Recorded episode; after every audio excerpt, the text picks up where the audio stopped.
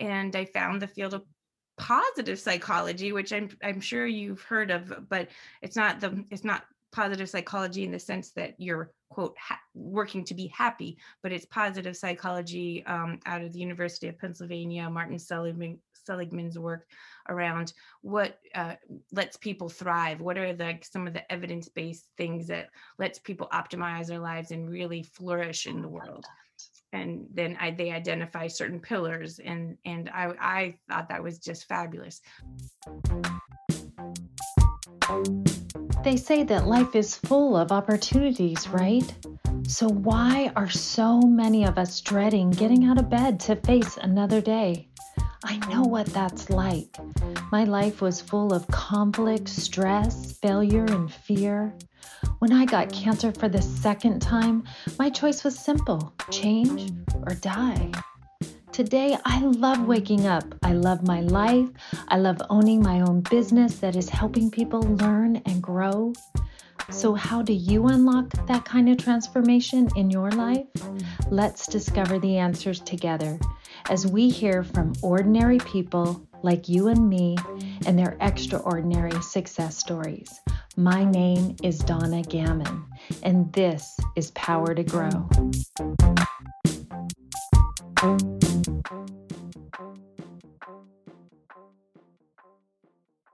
Welcome everyone to our show today. I have a very special guest that has an amazing story that I cannot wait to share with you.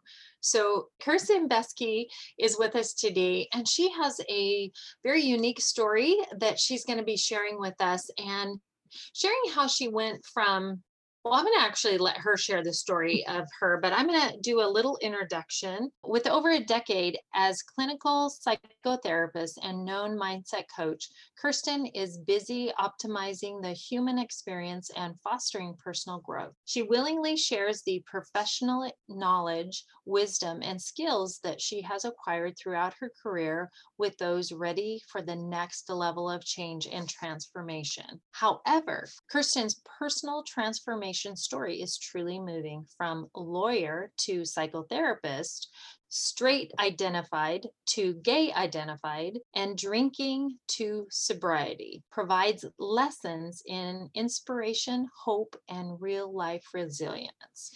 Kirsten, thank you so much for joining us today. I really appreciate that. Welcome to our show. It's good to be here.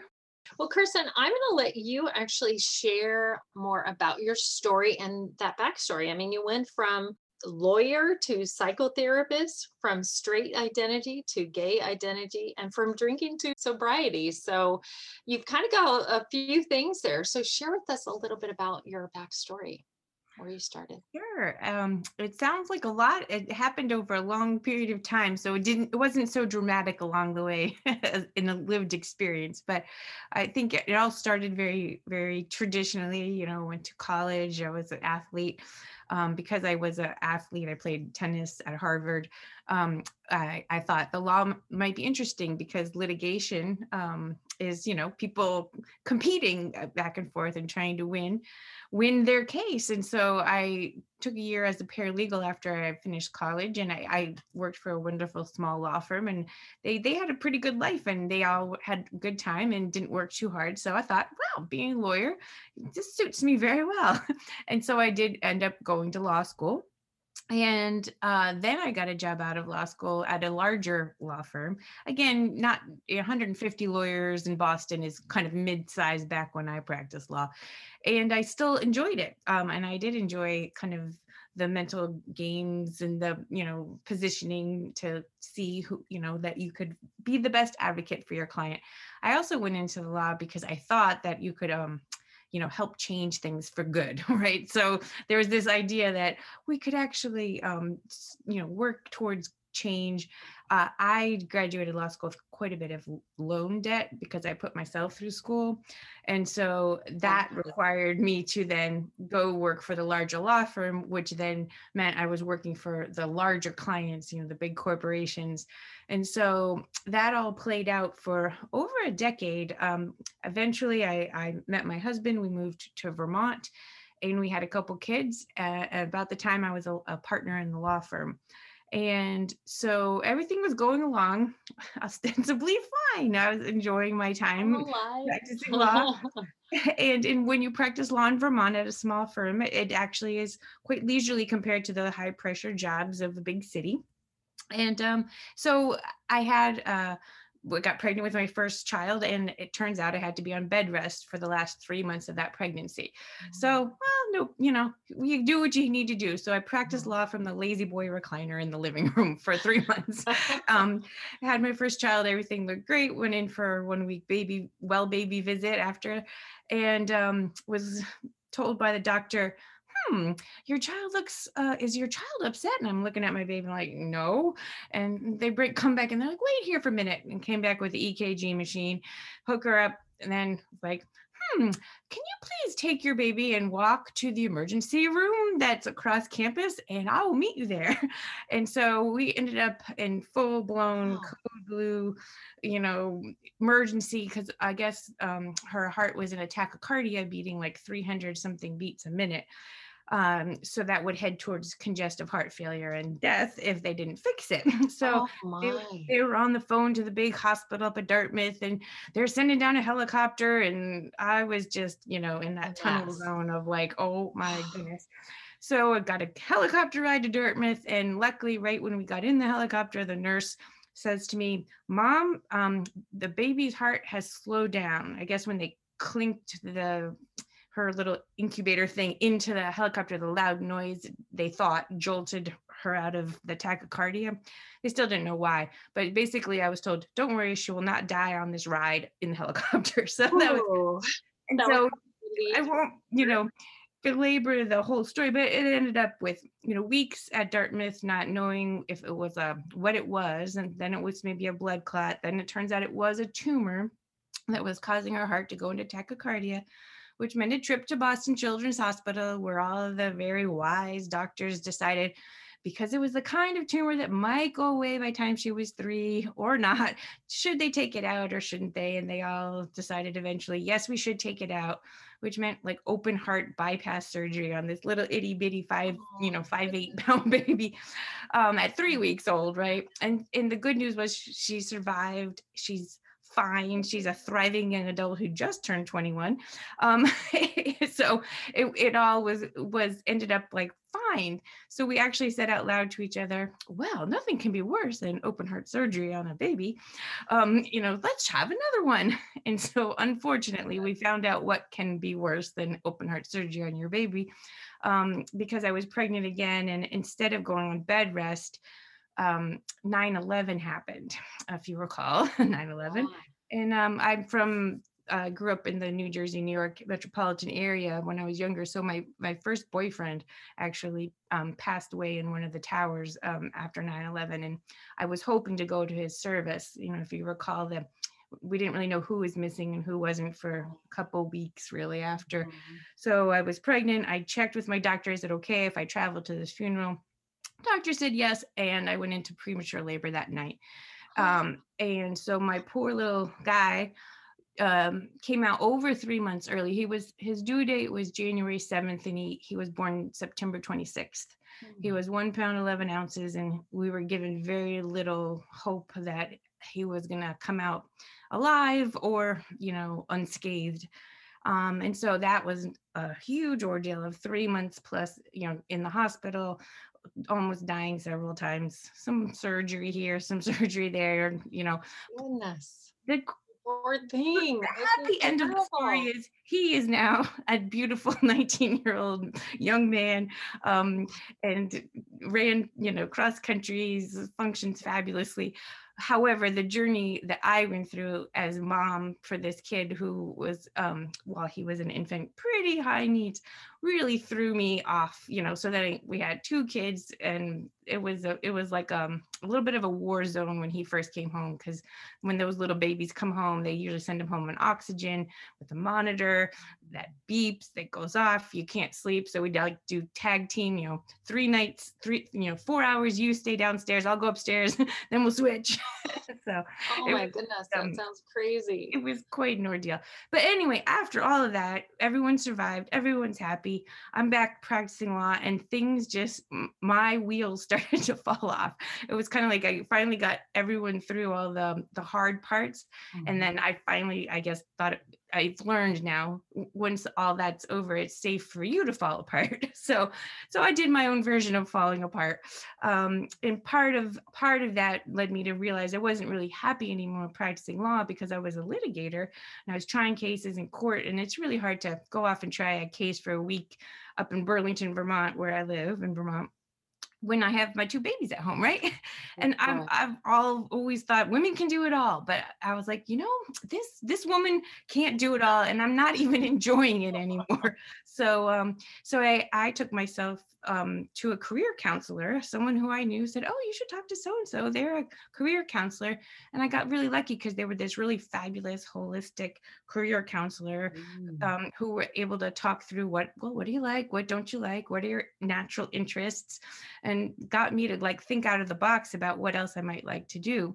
And so when it came up about maybe going back to school and getting a degree in psychology, I was like, I can't do that. And she's like, why not? I was like, that would be like the most fun thing in the world. It would be such a luxury. I couldn't even imagine doing something that fun. She's like, you know, and so with a little nudging, we got around to, maybe if it is actually the most fun thing in the world that you would love to do, you should consider it. Yeah. Yeah. And so I gave myself then permission to do that, and was able to kind of do one of those through Antioch. They had an adult program for masters where you only had to be on site one day a week initially. So I actually could practice law and start this master's program. Wow. And I did that for a little while. Care of two babies at home. Take care of two babies. Yeah, there's a lot of very early morning. Yeah, people. Yeah. But the good news is eventually I retired from my law practice, and I finished school, and I got a job I didn't get a job, but I got my first job having a private practice in psychotherapy with a local little practice group. And it was fabulous. And so I loved it. I'd always had an interest in psychology from the standpoint of, I read every single self-help book there was on the planet, right? So I always was just so interested in, how do you improve yourself?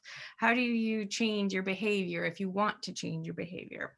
And so then all of a sudden I got the honor of actually being able to walk other people through shifting their lives and changing their lives.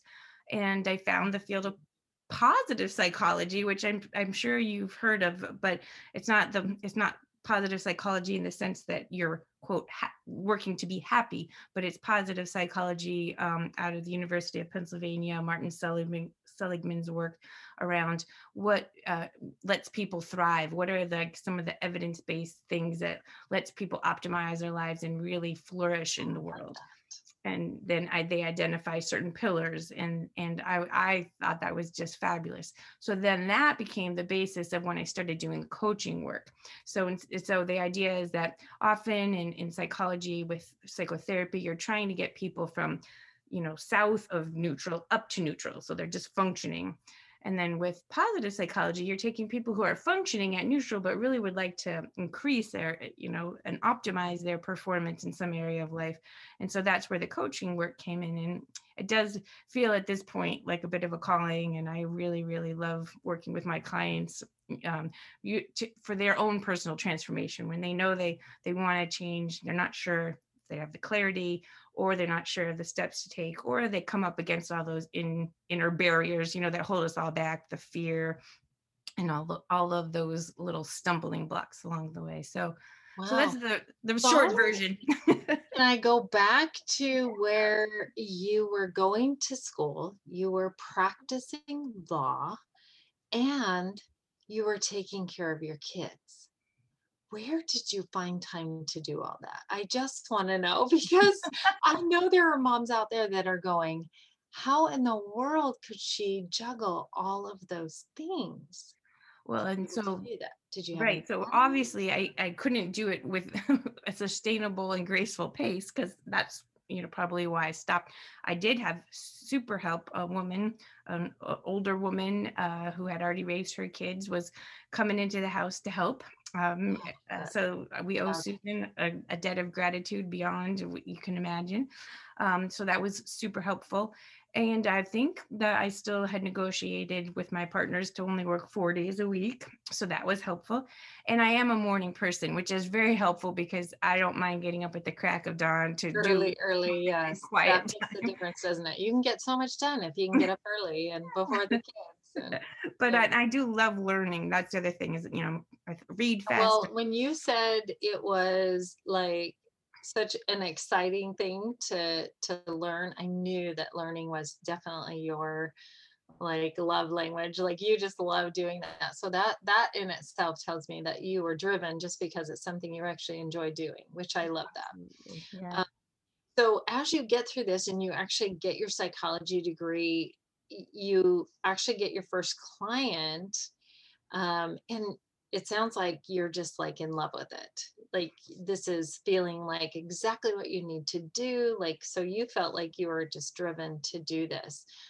So you also shared with us just a little bit about your husband and you were, you know, having a little bit of a hard time during that. Was that when things kind of went sour, just from having the conflict of all the electronical things and taking care of the baby and all of those things? Can you? Yeah, I think that if you look at the statistics, you know, around couples who have those, you know, high need kids, unfortunately the divorce rate is pretty high.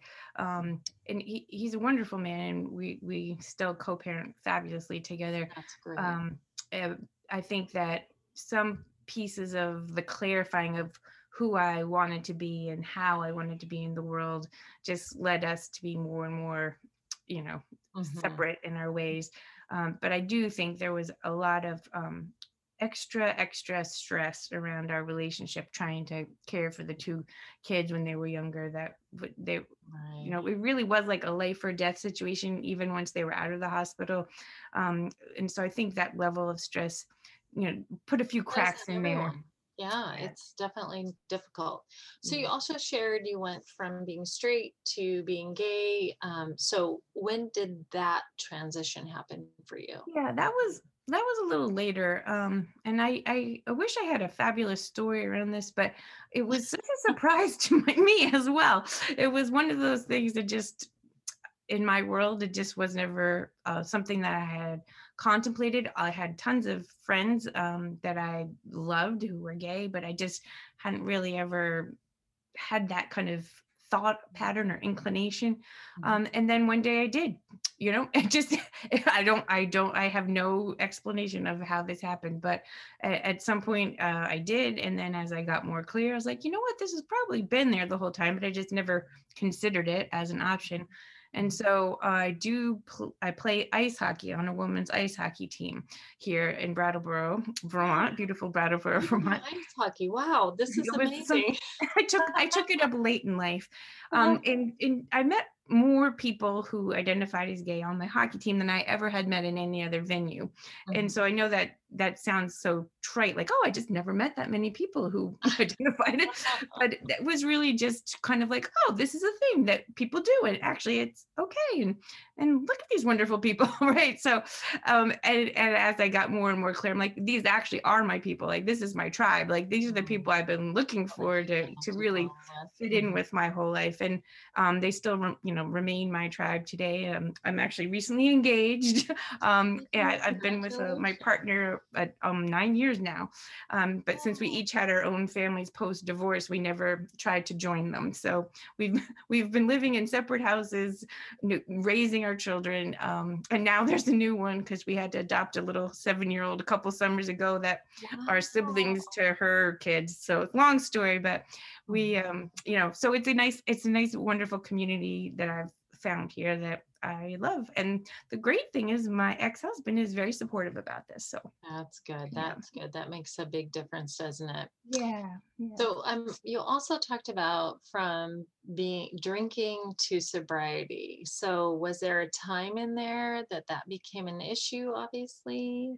Well, yeah, actually, you'd think obviously, but no, this is a little different. It's a little different story. It's I have alcoholism in my family, and I've always, since I was young, had this really strong understanding that someday I might need to stop drinking because my father has been in recovery for alcoholism, and there's other family members that have had. So from a young age, I always kind of understood like, oh, this is possibly a genetic thing, and it's possibly something that I need to look at and worry about. So I was always watching it and always wondering, when will I actually need to stop drinking? It just was kind of like on my agenda, like someday I'll need to stop drinking. And I think it became a big issue then. It was just more like an understanding that you were like, okay, I think maybe this could be a problem. I can see it going that direction. Maybe I need to just get rid of it kind of thing. I think that's what I'm hearing. Right. It's like the balance of when you're so attuned to it, you monitor yourself. And so when the balance of monitoring yourself becomes so much that you're spending time and energy and brain energy, like monitoring, like how, and I just drank wine, like I'd have my glass of wine after work, but then you start like, did I have a half a bottle of wine tonight? How much of that bottle did I drink? And then you start counting your drinks, noticing little patterns and things that could lead to that. Yeah. So. And so I kind of got to the point where I'm like, I don't want this to get any different than it is. And this is probably a good time to stop, because I've seen when people get to a place where they're actually physiologically addicted to alcohol, and it's not pretty. And I never wanted to experience that. So I kind of like prophylactically stopped drinking before it got to a place where I would have, someone else would have thought. That. Yeah. And to realize that, hey, this could be a potential problem and I need to be careful here. So I think that's wonderful that you recognize that. So now you're into this business and you're actually coaching and doing your therapy. Is that right? You're doing both of them? Well, so no, I've phased out of therapy over the last year or so, and now I'm taking on new coaching clients exclusively. Okay. Yeah. So tell us a little bit about that. What kind of coaching are you doing, and what kind of people are your clients that you're working with, and things like that? So if somebody does need someone in that same realm that could reach out to you, can you tell us a little bit about that? Absolutely. So I have really focused on people who are kind of becoming themselves. So I run a Facebook group called Becoming Boundless, and in that group, I give free trainings, and we talk about kind of the psychology of change. And so kind of everything from meaning and purpose and clarity with what is your unique meaning and purpose that you make of your life, to then how do you move towards that, and how do you kind of be that more in the world. And often there's some resistance that comes up as people have a vision of what they want to be doing or how they would like to be, but they hit blocks along the way. So a lot of the work we do is kind of that deeper work, which I can do because of my psychotherapy practice, do a little deeper work on how do you move through those usually subconscious limiting beliefs that you may not even realize you have until you start hitting up against them. Like, why am I not moving forward? I want to do this, but I'm not doing it, or I'm spinning my wheels, or I'm doing the same thing over and over, not making progress. So then we work through that phase of things. And then there's an element of accountability and support that comes along with that. So I usually work with people in 6-month chunks of time minimum, because that's about how long in my experience, it takes to kind of make that whole arc of transition and really have it sink in. Yeah. Right. Well, it sounds like partly in your situation, that was what happened to you. So you were a lawyer, and you went to this specialist that said, you know, what do you want to do? What are your interests? What are your likes? What are your things that you're desiring? And you were able to plan that out. So was that kind of a driving force for you to do this? Just knowing that, you know, you almost felt like, you know, how can I do something that I really want to do kind of thing? It's almost like you had to give yourself permission. Is that part of why you're kind of headed in this direction and doing this kind of work? Yeah, I think that might be. Yeah, I think the gift of helping people become more into their authentic self is a wonderful gift. So I received that gift from that coach, and so when after you've done it and then you've taught it a few times, you get comfortable. Like, this is a process I'm comfortable and familiar with, and I'd love to share this process with you, right? If you are someone who's feeling frustrated or stuck or really just not sure if you're doing the right thing or in the right place, you know, you want to shift something in your life, like, let's talk, because that way maybe I can help you move to where you would rather be. And so many people get stuck along the way to being their full authentic self because of cultural messages or family messages or just those, you know, built in, baked in limiting beliefs that we all have, that if you don't kind of expose them and look at them and kind of decide consciously to work on changing them, you're not going to be able to make that real leap to the transformation that you want. Right. So true. So I know you have a course that you are a program that you do. It's online. You also have your group, Facebook, which you talked about. Can you share with us the name of that again? Yes, it's called Becoming Boundless. If you search in Facebook for you Becoming Boundless, it pops up with my little face. And I do free trainings from time to time. We did a purpose and meaning small workshop a couple weeks ago. And at the end of the month, I'm doing a big masterclass. I'm calling it an advanced mindset masterclass. And so I don't know when this is airing, but that's March 26th and 27th. But I do those free group, and that's in my free group, right? Exactly. Okay. And so I run those type of trainings pretty regularly, where I kind of give free content out and let people kind of learn from me. And then inevitably, you know, there'll be a person or two that it really resonates with them and they want to work more with me, and that works out really well. Awesome. And so if they were to do this program or wanted to find out more about it, where would they go to be able to find out more about your program? Is it in your free group, or do you have a website? Or? Well, so I do have a website that I do both. I do a little consulting, the positive psychology consulting with businesses as well. And so my website is called Apropositive. Like Apropositive. So it's just www.apropositive.com. And right now I have a pop-up, you know, that comes up like, sign up for the free training, right? On the first page there, you can register for the free training there. And there's ways to contact me and even set up a free complimentary, you know, consultation call if anything resonated with people and they wanted to just hop on the phone with me. I have a scheduling link. People can just hop on, and I'm happy to chat. Perfect. What can they expect with your free training that you have on there? What kind of things do you share with them? The masterclass that we're coming up. Well, so we did that little meaning and purpose one that was kind of focused. But the masterclass is going to actually be several sessions of kind of basic mindset work, kind of exposing.